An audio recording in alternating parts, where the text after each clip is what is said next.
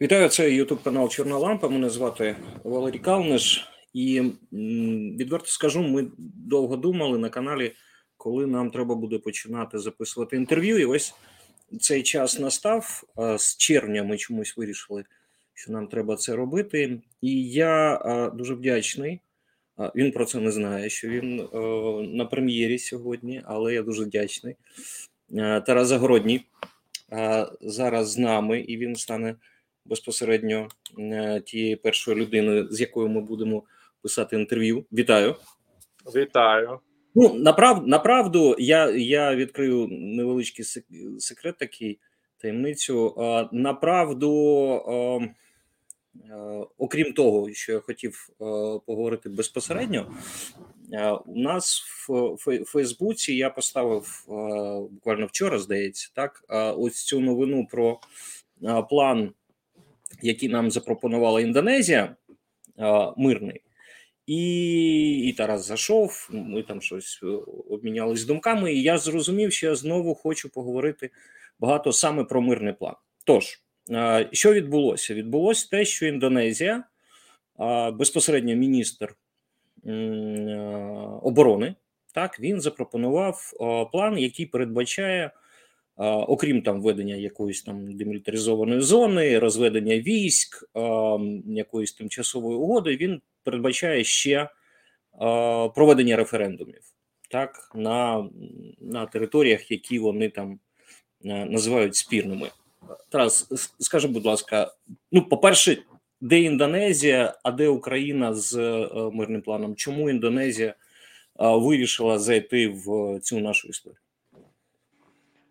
Ну, дивись, е, всі ці мирні плани, які зараз ми чуємо, е, це це мирні плани, те, що я називаю на дурака, а раптом вийде.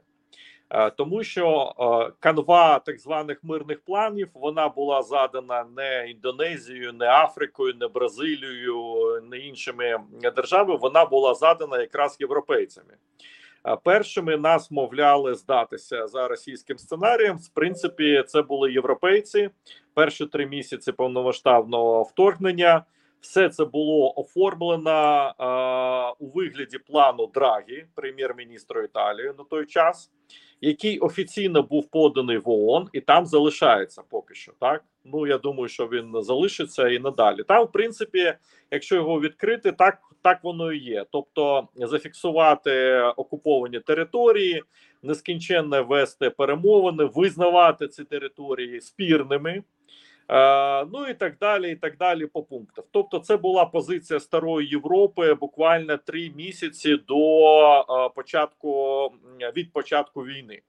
Закінчилось це все 16 червня минулого року, коли приїжджали вони втрьох. А втрьох вони, скоріш за все, приїжджали е, до Зеленського для того, щоб дотиснути цей план і представляти його. Ну, це російські хотілки були mm -hmm. відверто, так де вони отримали звичайно, що ні, так і а далі вони ну були вже змушені, на мій погляд, вже допомагати Україні. В першу чергу це стосується Німеччини, тому що е, цей план Драгі, я впевнений, це була спільна позиція і Німеччини, і Франції, але вони не хотіли зовсім е, так палитися і передали через італійців. Врешті-решт, після чого їм сказало чітке ні. Тобто далі мирний план, ще якийсь існував в такому форматі, приблизно до початку ударів по Криму. А початок ударів по Криму почався 9 серпня минулого року, коли весь світ зрозумів, що нічого не буде страшного, якщо Україна почне бити по Криму. Так ну далі почалися наступні удари. І така точка зовсім біфуркації пройшла е, після того, як українська армія продемонструвала свої можливості на на Харківщині.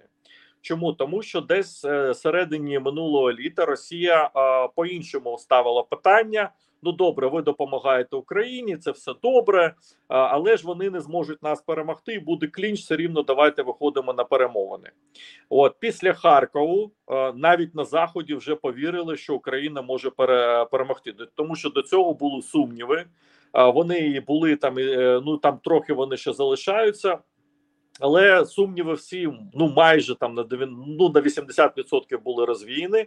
А, і, а після Херсону я думаю, що вже більшість російської еліти зрозуміло, що війна програна, і вони при, перейшли в режим відповідно е, побудову світу після путінської епохи і використання поразки о, війни в у війні в Україні для вирішення власних внутрішніх внутрішніх питань. А, далі, після того як було зрозуміло, що Росія програє, тут включається Китай. Китай вийшов так званим своїм мирним планом. Хоча це не мирний план, те, що вони опублікували у цьому на е, сайті Міністерства закордонних справ. Це скоріш позиція. Позиція, е, в якій немає головного, це виведення військ Росії з території е, України і покарання агресору що в принципі є ну головними головними умовами постялтинського миру, на чому базувалося взагалі ООН. Тобто обов'язково покарання відповідальність агресора, і що він повинен нести за цю відповідальність, чого немає, до речі, у, у китайців в цьому плані. Якщо А- я, я, я, я дай мені, будь ласка, хвилинку. Ну, по-перше, я так з міста в кар'єр е, заскочив в ефір. Е, я не представив Тараса. Тарас Загородній, керуючий партнер національної антикризової групи. Це важливо, і це тому ми розмовляємо, тому що це, це така фахова розмова. Ну, я ставлю питання, а Тарас фахово на них відповідає саме стосовно миру. А е, про, про Китай е, я, я хочу підсумувати. Я правильно розумію, що м, був спочатку якийсь е, план, мирний план наших західних партнерів, зокрема, який передбачав такий компроміс е, з Росією, але він поступово почав змінюватися саме під впливом подій на полі бою, і що е, е, ті наші західні партнери вони почали переглядати якісь свої візії стосовно того, де може зупинитися війна, і що може залишитись Україні, що може відійти Росії, і що зараз вони дійшли до такого розуміння, що Росії в Україні не має залишитись взагалі нічого ані Криму, ані тимчасово окупованого Донбасу, ані тим більше тимчасово окупованих там Херсонщини і Запорізької областей. Не зовсім так. Е, Мгм. В дійсності існують ще е, е, люди на заході, які е, теж поділяють думку, що Росії щось повинне залишитися. Останнє, те, що от ми бачили, це заяви Кісінджера, який різко, ну не різко поміняв свою точку зору, а він хитрувато починає викручувати. Кісінджер, наприклад, ну на початку він взагалі говорив, що треба теж здаватися повністю, а потім він почав обережно викручувати, коли зрозумів, що це теж не виходить. Він як хитрувати говорить: ми беремо Україну в НАТО, так. Але там хитрувата позиція. Але Севастополь, наприклад, повинен залишатися в Росії. Проблема в тому, що це несумісні речі. Без територіальної цілісності в НАТО Україну не візьмуть. Це чітка позиція всіх країн НАТО. Вона не є частиною, не є частиною вимог, е, які прописані, але це прямий юридичний наслідок, як я, якраз п'ятої статті е, статуту НАТО. А, Який полягає в тому, що напад на одну країну вважається нападом на всіх. А для того, щоб визначити, що є нападом, повинна бути чітка межа, чітка межа, яка чітко фіксує, а де звідки ми рахуємо цей напад. А коли цієї межі немає, то і відповідно Мгм. сам вступ країн в НАТО є проблематичним. Ну як з Грузією, наприклад, чітка історія, коли вони ж там і були і пройшли всі. Е, е, Пройшли всі нормативи НАТО, навіть референдум провели, але Південна Осетія і Абхазія є проблемними регіонами. Е, ну я скажу просто на практиці. От суто теоретично, якщо Грузія вступає сьогодні в НАТО, а війська, які стоять на території Абхазії і Південної Осетії, це вже напад на країни НАТО, чи не напад на країни НАТО, чи слід же розпочинати цю війну далі? А питання кордонів, якщо теоретично, якщо навіть теоретично така схема існує, що непідконтрольні території вважаються, на них не розповсюджується п'ята стаття НАТО, але ж воно повинно бути зафіксовано. зафіксовано. І Росія, наприклад, повинна визнавати, що вона не перейде цю межу. Ну, це те, що це те, що от активно зараз нам просувають німецькі сценарії. От нещодавно була стаття в Нью-Йорк Таймсі. Якщо ти бачив, я передивився оригінал, е, сильно посміявся. А чому теж починає знаєш е, розповідати казки, такі знаєте, для лохов, те, що називається. А отже, Німеччину прийняли ж в НАТО. А чому ми не можемо прийняти так і Україну НАТО? Ну тобто, натяк на те, що тоді ж Німеччина була розділена, було Ну, е, НДР і була ФРГ, так ФРН була. ФРН, А, а- але тут, знаєш, як завжди, е, проблема в нюансах, як завжди, знаєш, в таких випадках. Ну, по-перше, Німеччину розділили за результатом Другої світової війни, тому що вона була агресором. У нас зовсім інша ситуація. Україна не є агресором. А в 75-му році чітко був е, підписан якраз в Хельсінській був договір про непорушність кордонів в Європі, якраз якийсь для того був підписаний, щоб виключати будь-які. е, От такі моменти спірні в європейській історії. Бо знаєш, якщо почнуться зараз з'ясовувати, хто кому де належав, це буде нескінченна історія, і це буде Слухай, і, і, і, і треба сказати, що е, Росія свідомо затягує нас е, в цю нескінченну історію. А, да, Я да, навіть навіть не буду казати про е, Леніна, 22-й рік і все таке інше. Володін, там спікер у них такий є, і він вчора, здається, чи позавчора закинув полякам, так е, що поляки мають відповісти за е, там якісь там знущання над Червоною армією на в 20-х роках. До того Це, там це була я, я тебе перерву. Найсмішніше це коли е, армія Тухачевського напала на Польщу для того, щоб е, для того, щоб дійти до Німеччини. Тоді там, до речі, Сталін був присутній у Львові. А ось е, на, тобто вони напали, а тепер поляки повинні за це відповідати, що вони їх там прибили. Так, і то і тому дійсно, от це виглядає ось це затягування в е, питання історичної е, там якоїсь справедливості, якихось історичних подій. А це, е, це, це якийсь жах.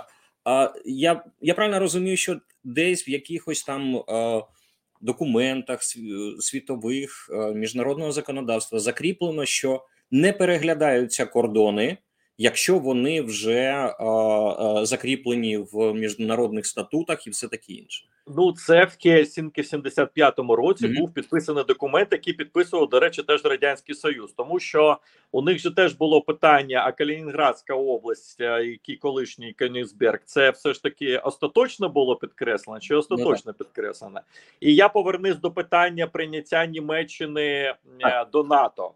Ну, по-перше, забувають про таку невеличку дрібницю, е, як великий американський контингент, який досі знаходиться на території Німеччини на Рамштайні. Рамштайн, чого Рамштайн? Тому що там же база, авіабаза величезна, найбільша в Європі, і він досі знаходиться контингент там. Тобто, було кому гарантувати.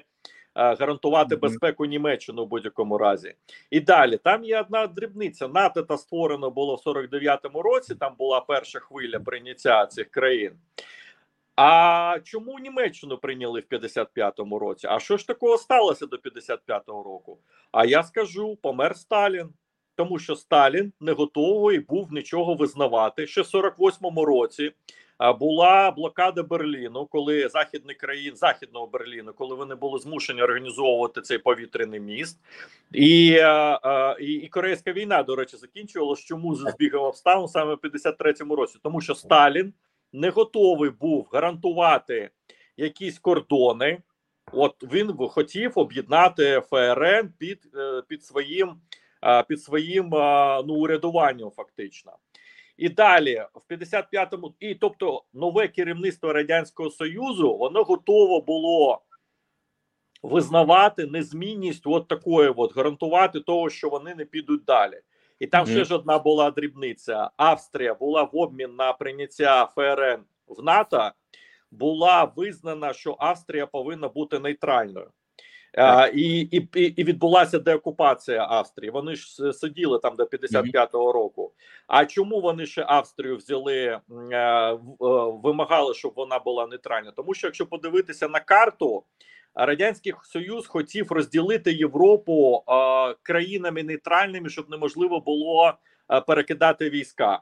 От Швейцарія нейтральна, далі йде Австрія, далі йшла Угорщина. Тобто Європа була розділена і неможливо було організувати швидку потужну оборону навіть в рамках НАТО, тому що Мгм. війська неможливо було перекинути, тому що Австрія просто не, давала Мгм. по своїй території перекинути. І тоді була прийнята ФРН в НАТО. Так тому, коли нам говорять, що давайте, от ФР, е, сценарій ФРН, ну це відверта брехня. Далі ще цікавіше, у нас е, почав е, е, неочікувано для багатьох наших е, е, реформаторів і деяких наших е, таких достатньо наївних людей стосовно заходу. Пан Фукуяма цікаво заявив на останньому форумі. О. Якщо ти чув, да, Так. що пан Фукуяма взагалі якісь казки віденського лі- лісу почав розповідати. Він взагалі сказав, що давайте там буде е, Запорізька та Херсонська область. А, Донбас він чомусь пропустив. Так, фактично, це лінія 24 лютого. Він про це говорив. І там він взагалі якусь таку несенітницю. Ну, спочатку він говорив, що Путін не готовий йти на будь-які перемовини. А потім раптом, після того як Україна вийде на берег Азовського моря, коли виникне загроза того, що заберуть Крим, от тут Путін піде на перемовини. У мене питання: так а що помінялося? І а, перемовини про що? От про що ну про що піде на перемовини Путін?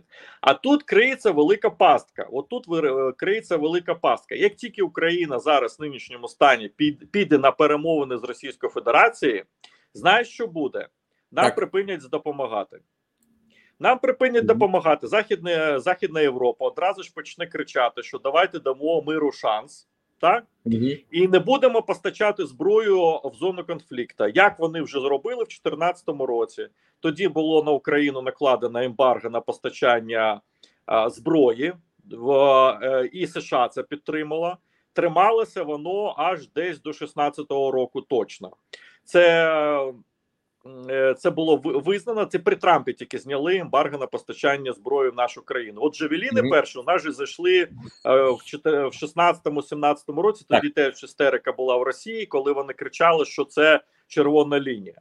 Тобто Путін зараз е, хоче зробити, в тому числі через різних або корисних ідіотів, або тих, хто сповідують е, реалполітік. А Кісінджер це реалполітік в чистому вигляді. Це от те, що а, от європейський 19 сторіччя, те, що подобається Путіну. Вони хочуть затягнути оце перемовини, фактично залишити те, те, те, як воно є. Тобто Україна в ослабленому стані залишається під, е, під загрозою нової атаки Росії, і а про НАТО вони швидко забудуть. Скажуть: ну вибачте, у нас тут не виходить е, в НАТО вас прийняти, тому що ось ось такі проблеми. Тобто, в принципі, ігри ігри на заході існують, але вони не так не такі потужні, як було ну десь е, протягом цього року, тому що. Показали результати. Показала українська армія, показала результати. Американський естеблішн зрозумів, що корисність України, і е, дивіться, що е, більш того, перейшли на наступний етап, е, коли проти Росії ніколи так не воювали. Дивись, захід збройних формувань. Ну давай будемо відверти. Це українська армія, тільки вона йде. Ну щоб знаєш, тут ми себе не принижували. Українська армія, яка загони, які сформовані з російських громадян, почали воювати проти Росії саме такими гібридними методами, яка якими Росія воювала проти всіх європейських країн. Ну ну і проти і на сході теж останні 500 років. І Так. дивись, росіяни розгубилися. Вони не знають, що робити. Пам'ятаєш, як там Скабєєва істерика була у Скабєєвої, коли сказала: так ми ж це в воєнторгі ж купили. Говорить, А, в какому ви, ви що, здіваєтесь? Да, да, да, да, да. Да. І дивись. до, до, до речі, для, для мене велике питання, і а, ну, якщо це для мене велике питання, я так думаю, для, для росіян не менш велике питання. А, російська армія а, знищувала український Бахмут майже рік. Вони поклали там десятки тисяч людей. А є російський Шебекіна, так. За які ніхто не вписується, ніхто його не захищає. Російська територія, як вони там вважають, е, ісконна російська територія.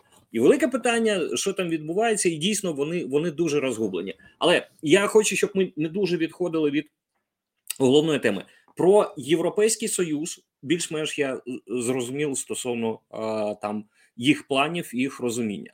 Сполучені Штати, Сполучені Штати до останнього так вон, в них є велика така формула. Вони будуть підтримувати Україну стільки, скільки потрібно, але щось там відбувається, і здається, навіть американці вже зрозуміли, що а, пора дати Україні шанс перемогти Росію.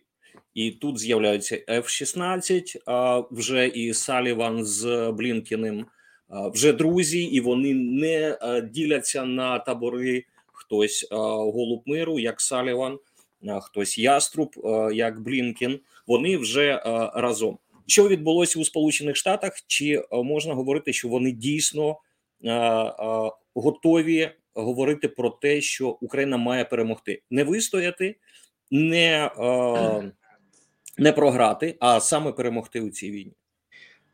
Дивись.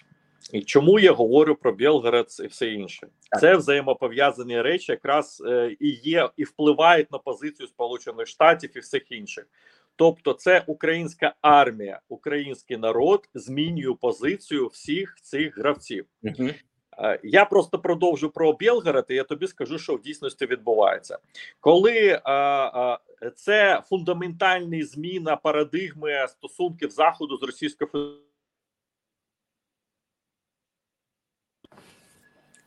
Чути мене, Так, так, е, чути. Трохи не бачу, тому а, що про але, чую. зараз, зараз. Дивись, Е, дивись, е, ти от згадав про Щебекіна. Зверни увагу, на заході ніхто про Щебекіна не говорить. Так. Тиша. Це означає одне, що Україна дотиснула все ж таки Сполучені Штати Америки на війну на території Російської Федерації. Дотиснула. Я впевнений, що це з ними погоджено. Що це означає? Дивись, короткостроковій перспективі ми переносимо війну на територію Російської Федерації. Руйнується головний міф е, Росії про безпеку, те, що Путін продавав росіянам.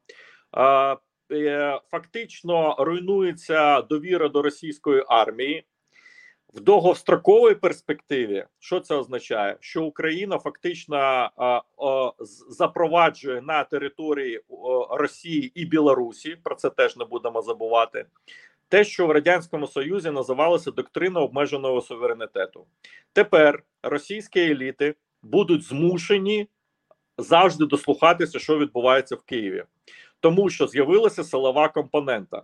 Так. Тобто Україна, Україна, тобто чи прилетять ракети, так не дай Боже, ви там щось в'якнете проти України.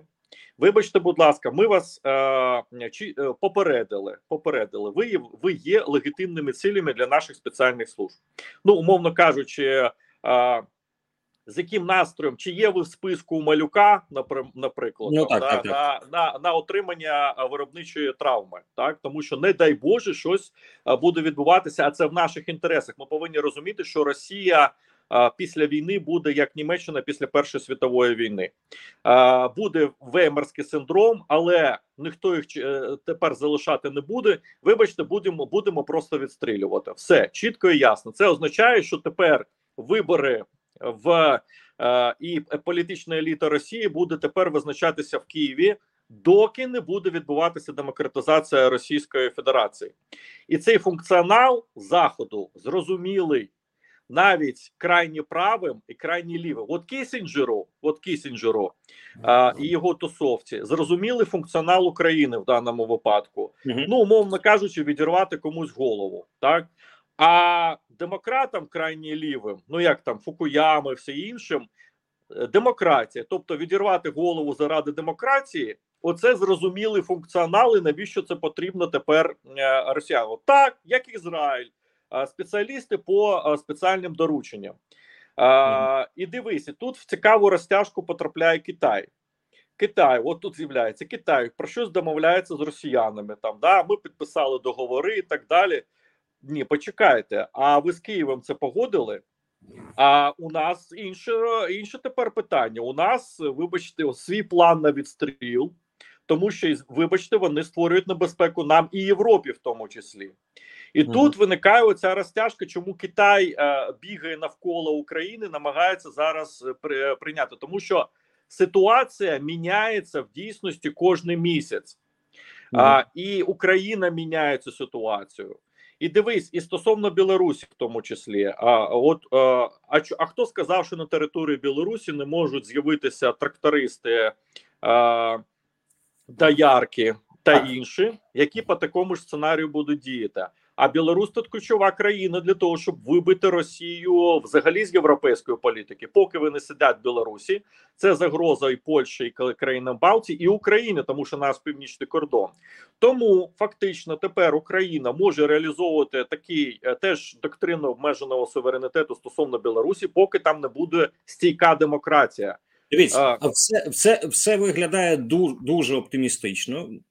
Відверто скажу, мені подобаються такі сценарії. А чи не занадто оптимістично воно виглядає? Тому що е, поки що є такі фактори, як той самий Лукашенка, який контролює своїх силовиків, є такий фактор, як Путін, який контролює своїх силовиків. Так, там на Росії здається, починається е, якась е, громадянська війна між Пригожином та О, Кадировим, і ось ось ось ця історія. Але чи не занадто ми переоцінюємо зараз вплив е, е, України? Я тільки за, але е, чи об'єктивний е, об'єктивно е, це таке сприйняття, що Україна буде тримати і контролювати ту саму внутрішню політику в Білорусі та в Росії? А у нас вибору немає. Угу. А у нас вибору немає. У нам в, в Росії нам дивись, у нас дві зараз два, два дві завдання. Два завдання в Росії. Нам цікава гарна громадянська війна. Ти правильно сказав. Так, нам цікаво, щоб Пригожин мочив Кадирова. Разом вони мочили е, е, російську армію. Далі вибивання саніт нам потрібен санітарний кордон навколо нашої держави. Це прикордонні області для того, щоб вибачте, Харків не, не били. А це вже реалізовується. Це вже реалізовується цим російським батальйоном. Так і тут же ж питання виникає: а наскільки лояльні прикордонні області, наприклад, е, Росії? Так, а вони ж там це ж Слобожанщина. Ти ж ти бачиш, там навіть українською мовою розмовляють люди. Mm -hmm. Багато хто. І ти тут правильне питання: чи оптимістично, не оптимістично? Це вже реалізується. Це вже зараз реалізується. Чому я впевнений, що це погоджено заходом? Тому що дивись, перший захід е, військ е, був публічний, тому що не публічно заходили вже ще минулого року. Я знаю цю інформацію. Про це не говорилося. Угу. Публічний захід був 2 березня цього року. Далі місяць нічого не відбувалося. Я впевнений, що це погоджувалося. Дивись, як реагували американці на це. Зайшли. Ну е, е, ну, наша армія, тільки це російські громадяни. До речі, це схема схема атаки на Росію. Це схема іноземного легіону Франції. Як вони вони набирають громадян інших країн свої загони і відсилають їх в Африку. Так те саме зараз реалізує Україна один в один. Дивись, як американці на це реагували. Як вони сказали, ми не схвалюємо. Ну такі, знаєш, гірчичник вам, шалбан. Ай-яй-яй. Mm да? А при цьому сказали: як ти подивись динаміку? А, Але ми знаємо, хто агресор. Україна обирає це, і і головне умови не використовує там західну зброю. А далі вони як фіксували: дивись, там десь через день було західної зброї там немає. Ну тобто, ну, працюйте.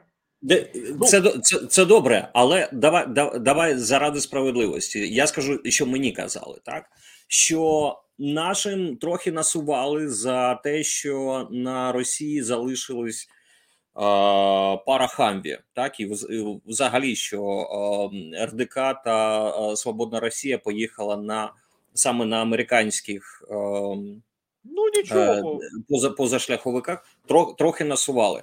А вчора здається була заява чи то бельгійського, чи то данського міністра оборони, який сказав: Ну нам треба перевірити, чи не використовується наша зброя, яку ми давали Україні там для війська. це така публічна риторика, яка має бути, який коли захід говорить так. Ні, дійсно. це чітка, це, це, ти, Мгм. не, це чітка позиція. Дивись, західна зброя на території визнаної території Росії застосовуватись не може. Це незмінна позиція Заходу. Вони нам далекобійну зброю, яка буде бити по території Росії, не дадуть. Це чітко і ясно всі повинні розуміти. І тут ми повертаємося до питання, чому у нас повинен власне бути ВПК. Вони як робіть і запускайте. Будь Мгм. ласка, ну це означає, що вибач, наш уряд нарешті дає замовлення на виробництво тих там казаків, кугуарів, там на Так. Кременчуцькому на заводі. Виробляйте і їдьте. Вони та це їхня позиція. Тут ніяких протиріч немає. Мгм. Стосовно Хамві, теж та значить не повинен. Але тут цікаве питання: а от турецька зброя, вона вважається західною зброєю чи не західною зброєю? Ні, я, я, якщо б мене спитали, я б сказав ні. Ну, по-перше, Туреччина нам не допомагає напряму е, постачанням зброї. Так вона Ні, не дає. як? Я відео що вона нам дає? Вони і брон- і броневики є, і РСЗО турецьке давно вже є. Ти Це що? Ти, добре. ти- я Тоді бачив добре. особисто, да, от спеціалістів я підписаний. Вже є, вони випробовують. Ну, байрактари, це ж е, дивись, Ну, ба- байрактари так. Ну, а те, що ми закуповуємо, чи, чи вони нам надають, от як там за формулою Рамштайну?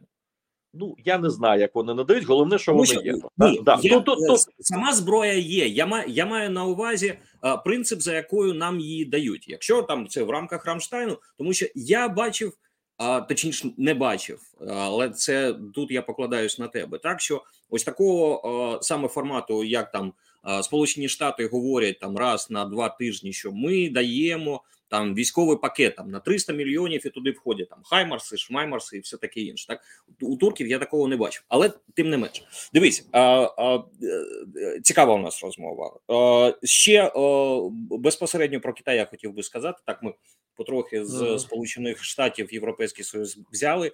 А, Китай а, був візит е, спецпредставника Китаю Ліхуея.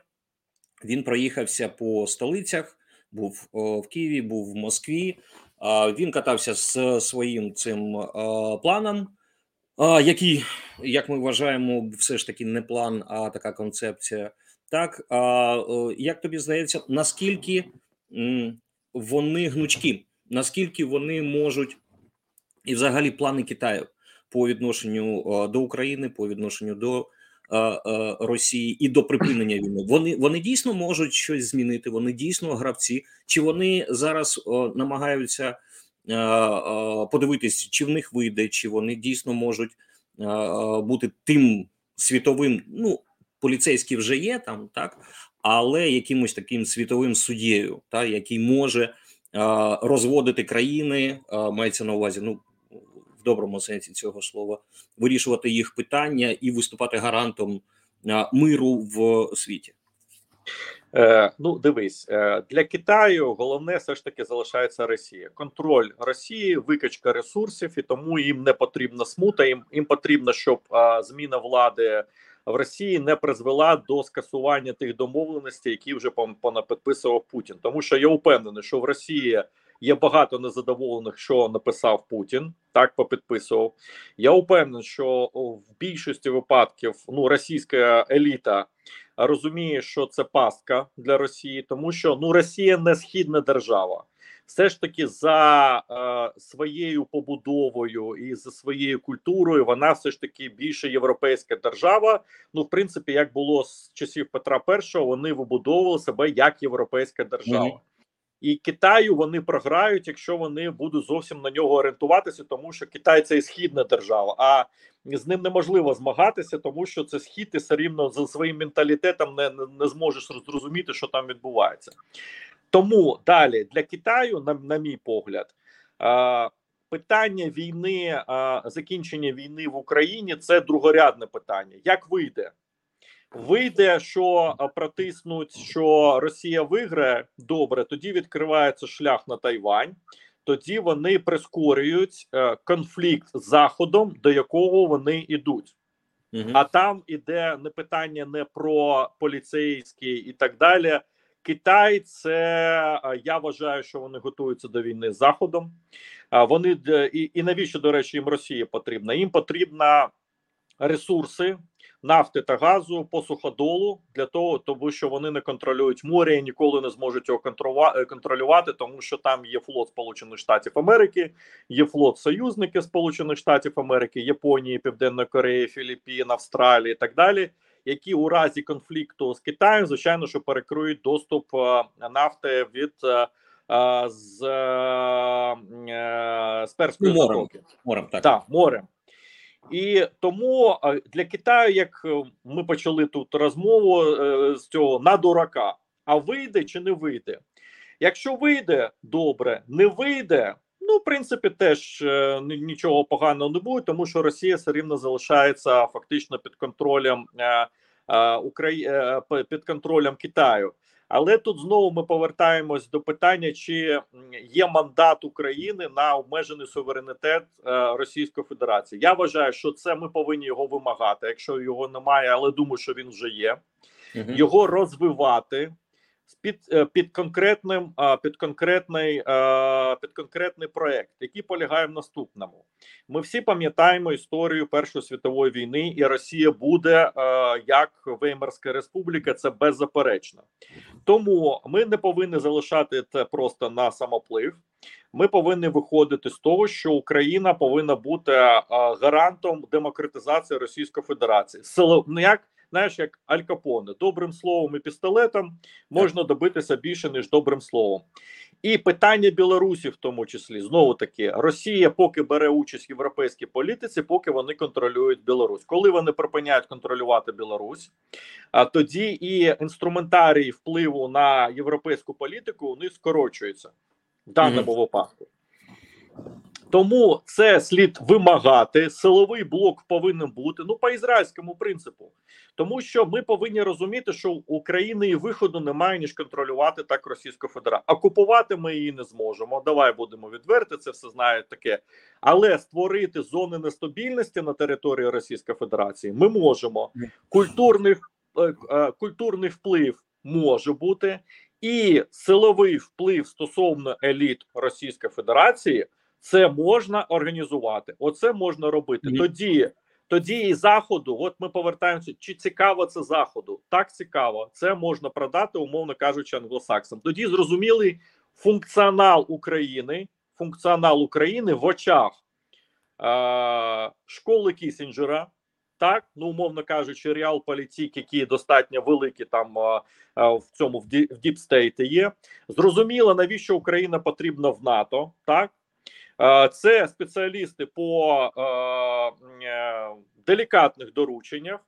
Такий самий функціонал, який виконує в НАТО, вибач, Туреччина. Туреччина, навіщо Туреччину взяли в НАТО в 52-му році? Країна, яка не відповідає ніяким критеріям НАТО, і по корупції, і по демократії, але є Босфор Дарданели, є вплив на Близький Схід.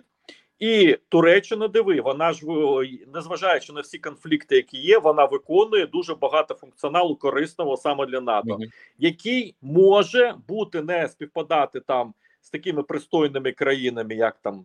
Знаєш, там Франція, яка там боїться там е, руки запачкати і так далі. От, от такий от функціонал країни Тобто- фронтіру. Так, Тобто, так. ми, ми, ми повернулись до джерел. От як була козацька Україна, яку е, приймала, яка приймала участь там на боці Швеції, на боці Росії, з турками проти турків, е, з кримськими татарами проти кримських татар. А, і ну всі розглядали так, що о, козацька Україна так вона була таким осередком а, а, е, військової звитяги, так і до неї можна було звертатись для вирішення, як ти кажеш, делікатних таких Так. питань.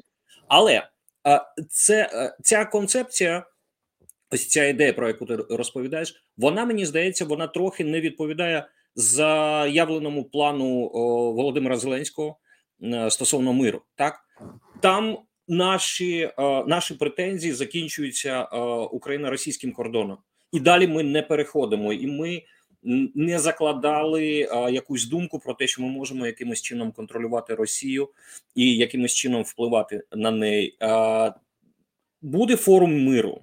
Так, він планується перед самітом а, у Вільнюсі натовського. А, е, як тобі здається, а, це буде новим Тегераном, коли країни сідають за стіл перемовин і починають ділити країну агресора на після того, коли війна закінчиться нашою перемогою. А, е, взагалі, очікування від цього форуму миру вони які можуть бути? Е, Відповідає на перше твоє питання стосовно чи протирічить це мирному плану Зеленського. Нічого ніде не протирічить. Мгм. Чому? Так а нас там нет. Нас там нет.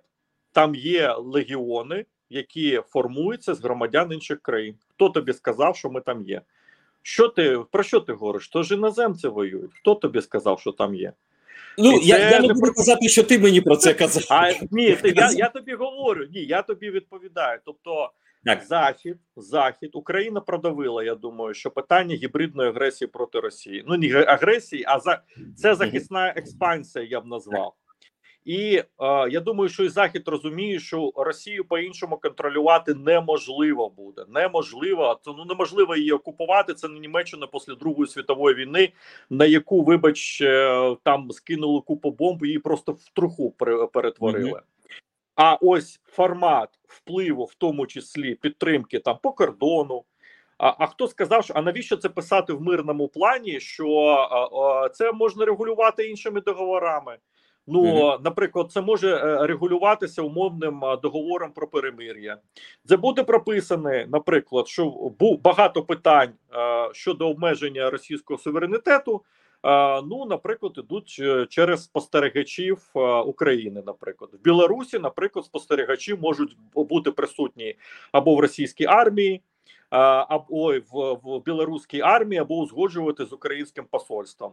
Неформально, неформально завжди існує список малюка, де чітко і ясно їм доводиться, шановні, і це не прописується в документі. Що Ізраїль, що Із, Ізраїль прописує в документах, що він мочить е, зараз є е, фізиків, ядерників е, в Ірані. Так. Для, для того, щоб не зробили. Ні, ви просто попереджає. Ми вас попередили раз і назавжди. Що буде, якщо буде так, то ми зробимо так. Що це прописано Зрозуміло. де? Не прописано. Тому е, це, якщо говорити, саміт миру, саміт миру, це досить правильний інструментарій. Чому? Це заганяє якраз ці країни, які зараз бігають навколо України, навколо Росії, в тому числі оцю Бразилію, Китай, е, всіх інших в рамки. В рамки якраз мирного плану Зеленського. Мгм. Шановні, якщо ви за мир, якщо ви за мир, от вам є мирний план, і слідуємо мирному плану, які є два головних пункти: виведення військ і репарації. І тут питання: а якщо ви не приїдете на цей саміт, якщо ви не приїдете на цей саміт, тоді ви хто? Ви за війну. Саме А якщо ви не підтримуєте план, то вибачте, будь ласка, тоді ви на боці агресора. Тобто, Мгм. це правильний дипломатичний хід для того, щоб а, визначати рамку, тому що вони ж хитрувати починають бігати, як Китай говорить. Ми ж за мир, так ми теж за мир. Тільки у нас е, у них розуміння миру таке, щоб їм було зручно. А у нас, вибачте, будь ласка, шановні китайські товариші, а зовсім інше розуміння, що таке мир. Тарасе, останнє питання. Ми говорили про Росію. Ми, ми, ми вже її контролюємо в, в цій розмові. Е, як тобі здається, Путін чи бачить він те, що ця мотузка на його шиї вона вже стягується? Чи розуміє він до, до чого йде? А е, його м, які можуть бути подальші крої? Е, так, зараз.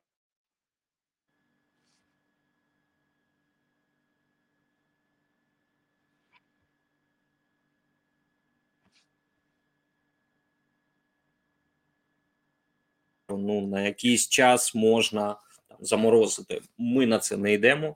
Ми з цим не погоджуємося. Е, Західний світ не погоджується заморожувати ситуацію. Але які в нього є е, варіанти, і які він можливо обере варіанти для припинення війни? Чи він буде як то баран йти до останнього, поки вже не помре сам або його не е, кінчать якісь невідомі е, російські партизани? Поки Путін при владі, війна буде тривати. Все чітко ясно розуміти. Путін ніякі перемовини не буде, не піде. Як Сталін, знов таки повертаючись до питання нашої розмови, як Сталін готовий був іти на нову війну проти Заходу. Він готувався до цього. Те саме буде робити Путін. Бе Путін ні на які перемовини не піде. Все чіт- чітко, ясно повинно зрозуміти. Тому а, ми повинні розуміти одну просту річ, що а, відповідно ми повинні а, інтенсифікувати нашу е, гібридну атаку на Росію через якраз от.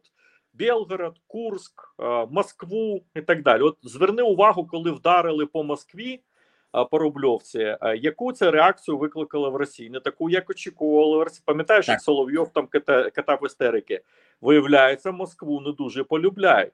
І дивись, як тут позиціонування одразу ж е, України помінялося. Тобто для деяких регіонів Росії Україна є країною-визволителем. І тут ще невідомо, а кого е, вони більше ненавидять: Україну чи Москву, як центр, який пригноблює їх, так Мгм. і тут нова точка розламу, яку ми бачимо, в яку ми повинні теж грати, в тому числі. О, знаєш, тут був смішний мемчик е, в інтернеті. Перші регіони, які вийдуть е, з, зі складу Росії, отримають Складу 5% російських. От кожному мемчику На виплату репарації, Є, да, да, с- Да, є так. частина істини, от в даному випадку. Тобто, умовно кажучи, коли Україна дивись зараз, от Україна, що от, от наскільки динамічна ситуація відбувається в Білгородській області. Губернатор Білгородської області змушений йти на перемовини е, з, з цим легіоном. Він відповідає йому. Тобто, фактично, що зараз що Москва робить? Вона показує, що губернаторів вона підтримувати не буде. Вони сам на сам залишаються. Це означає, що тепер губернатор буде бігати для збереження власної влади. Він зараз буде йти на перемовини з Україною. І, шановний там, умови такі, шановний губернатор, роби все, щоб не було установок, наприклад, С-300 в Білгородській області, які бомблять Харків. А це, вибач, будь ласка, це вже санітарна зона, і це Мгм. Україна перехоплює, фактично перехоплює управління регіонами Російської Федерації. Некрасиво, некрасиво, але це повинно бути це повинно робитися, і тому максимальне перенесення війни на територію Російської Федерації, в тому числі знову питання нашого ВПК. Тобто залетіло сюди 40 шахетів, туди повинно полетіти, вибачте, 50. Залетіло три ракети, туди повинно полетіти 10. 10. Це як Ізраїль діє. По-іншому це працювати не буде. І поки Путін буде при владі, тільки так можна розхитувати Росію. От всередині для того, щоб вони відчували, відчували тиск для того, щоб у них почала руйнуватися, почала е, ерозія відбуватися е, вертикалі влади. Ну, дивись, вони не знають, що робити з Білгородом. Реально покинуте місто. Так. І це, і це дивись, це, це мені нагадує, як Кортес завоював інків.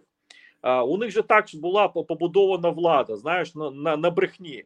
Коли цьому імператору інків доповідали, що все загони Кортеса розгромлені, вони трохи ще залишилися, але ми вирішуємо питання. Так було до кінця, поки загін Кортеса не прийшов вже до цього палацу цього імператора, його просто не прибив. Те саме, те саме повинна реалізовувати зараз е, Україна про перенесення війни на територію Росії. Нам потрібно обрушити Російську Федерацію, як німці зробили, надіславши Леніна в 17-му році, для того, щоб він. е, Ну він не, не вважає, що він там повністю був німецьким агентом, але він виконав свій функціонал. Він змінив владу, так і вивів Росію з війни, тому що це був запит суспільства російського, і німецька і австро-угорська імперія отримали перепочинок достатньо великий. Їм, звичайно, це не допомогло, але на той час ніхто не знав, допоможе чи не допоможе. Там ще було велике питання, чи виграють центральні держави, чи не виграють, тим більше вони. Надіславши Леніна, що отримали ресурси України. От по Брест-Литовському договору вони ще отримали продовольство з України, і це допомогло не не померти з голоду австро-угорській та німецькій імперії, ну принаймні на півроку. Тому а, ми, ми, ми повинні виходити, не соромитись. Та? Ну, у нас знаєш, якісь у нас, як знаєш, на одному телеканалі мені запитали: А як це можна робити? Ми ж європейська держава. Там, да? Слухайте, давайте на у нас головне безпека, і ми, ми європейські держави, такі 19 сторіччя. Там да, от нехай вони живуть в 21 столітті. А ми, як країна фронтіру, країна фронтіру, тому що ми на перетині живемо східною та західною цивілізацією. Ти згадав Казаччину. Так, воно це і є. Це країна фронтіру. Тільки слава Богу, у нас значно краща зараз ситуація.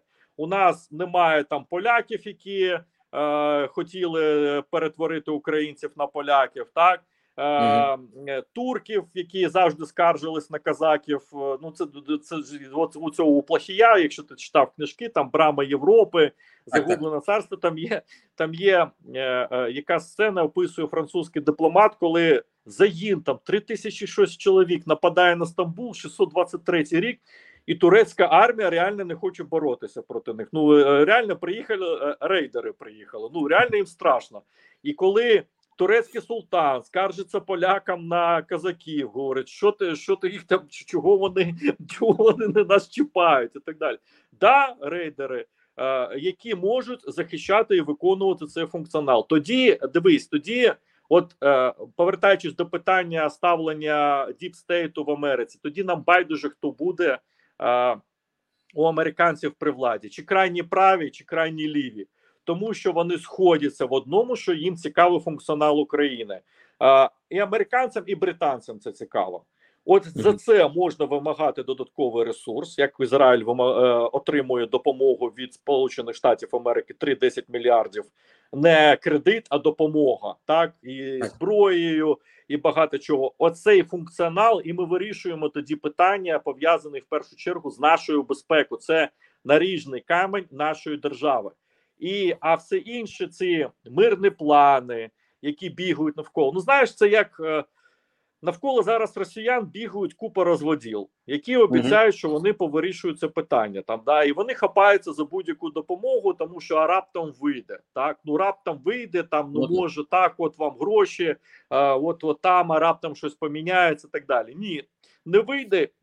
Тут чітко ми повинні розуміти, що наше завдання зараз е, вирішувати питання з перенесення війни на територію Росії, тому що ми повинні розуміти, що війна без перенесення війни на територію Російської Федерації на жаль затягнеться на дуже довго, тому що у росіян ресурсу значно більше.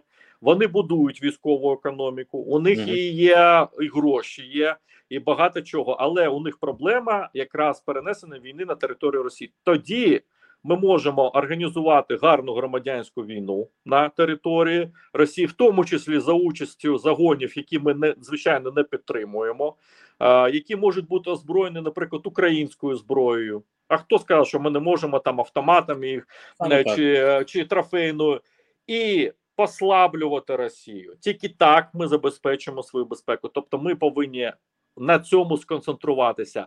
А далі, далі і буде мінятися думка на заході, які спочатку були давайте здавайтеся, а тепер а ну добре, тепер зрозуміло. І як я сказав, формула відірмемо голову заради демократії.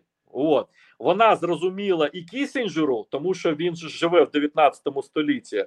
А, Мгм. Відірвати голову, ну це нормально. Хто відірвав голову, той і правий. Ну Кісінджера така позиція. Це реал політик. Він же Так. навіть дисертацію писав по часів Метерліха. Це він Австро-Угорської імперії. Це його ідеал. Ну там зовсім розводняк, Мгм. не розводняке був там. Да? Зрозуміло. Да, і зрозуміло навіть тому Фукуямі, крайні лівим. Демократія, оце ціннісна, е, ціннісна зовнішня політика Вудра Вільсона, який заклав, що не, не можна зовсім будь-якими методами діяти. Ми говоримо: ну добре, не будь-якими методами. Ну тоді Ну, ми так, ну, забезпечимо. де- де- десь там ходить ця формула е, стара, так е, добро повинно мати е, кулаки. Так і Да, а бу- це а, а от в такому, да, от в такому форматі ми зовсім спокійно будемо е, спостерігати, як там ДеСантіс щось там говорить, чи там крайні ліві демократи щось говорять. Тому що загальний deep state, американський, англосаксонський і британський, тут теж не слід забувати, їм зрозуміло, навіщо їм потрібно. І під це, от під такий проект, під такий проект, функціонал, коли е, України будуть під рукою завжди стабілізуючі контингенти на території Євразії, набрані з інших громадян інших країн. А що ми бурятів не зможемо набрати в ці загони? В чому проблема? Ми Зрозуміло. інших не зможемо набрати в інших. В чому проблема? Оце, оце, оце цікаво. Оце от під, угу. під такі під такі проекти дають гроші, і, і функціонал України в НАТО зовсім зрозуміло. Тоді, якщо англосакси це чітко для себе зрозуміють, я тебе запевняю. Німеччина, Франція одразу ж наберуть е, е, за телефоном е, і скажуть: шановні, вони там потрібні. І це навіть цікаво Західній Європі, тому що Західній Європі цікаво збільшення буферних країн між ними та Росією. І дуже ж питання грошей. Не треба ж витрачатися багато. Тому що якщо Ну, в. Європейському Союзі Україні треба давати багато грошей, а цих грошей в Європі зараз немає. То у випадку НАТО Україна бере за рахунок власного оборонного бюджету, бере теж розділяє фактично безпекову складову. Якщо там Угорщина чи інші країни щось там е, будуть щось говорити, я тебе запевняю. Там зателефонують з Вашингтону, е, скажуть: е, шановні, ви що хочете стати на шляху за е, е, на шляху національних інтересів Сполучених Штатів Америки? Швидко за все проголосують як слід. Якщо з першого разу не зрозуміють, то прийде, знаєш, е, вже прийде Аль Капоне. Ну Аль Капоне з ФБР, який та ну і так далі. Тобто, ми повинні. Я, я, я просто хочу сказати резюме нашої розмови. Тобто, ми не повинні звертати на увагу на всі ці мирні плани. Ми повинні розуміти, що тільки Україна зараз міняє ці мирні плани, і світ прийме як організаційними питаннями, і те, що е, зробить саме Україна, буде по Україні, а не як вони щось говорять. Тому що я, я просто хотів сказати: знаєш, у нас що таке, знаєте, емоційне ставлення до світу, таке, що у нас, що хтось там щось ляпнув, якісь країни, ми одразу ж записуємо всіх вороги. Ні, ворог у нас є тільки один Російська Федерація. Всі інші країни намагаються захистити власні інтереси і витиснути з цієї ситуації, яка склалася в Україні, е, максимум своїх вигод. Всі зараз інші знаходяться в сірій зоні. А це питання, як ця сіра зона ще може розгорнутися. Навіть Китай, навіть Китай може розгорнутися зовсім по-іншому. Прекрасно, Тарасе, я тобі дуже дякую. Дійсно, а Дякую. це, е, це, це бальзам. е, Це бальзам, тому що можна скільки завгодно перелівати е, там воду і розмірковувати про події, які відбуваються, а можна аналізувати і робити висновки. Дуже дякую тобі за цю розмову. Ще раз нагадаю, Тарас Загородній, керуючий партнер національної антикризової групи, був гостем чорної лампи. А тож я закликаю вас підписуватись на чорну лампу. Таких інтерв'ю у нас буде більше, і, і з Тарасом ми також будемо ще спілкуватися. Тож, дякую, що дивилися. До наступних зустрічей. Побачимось. Тримайтесь, переможемо.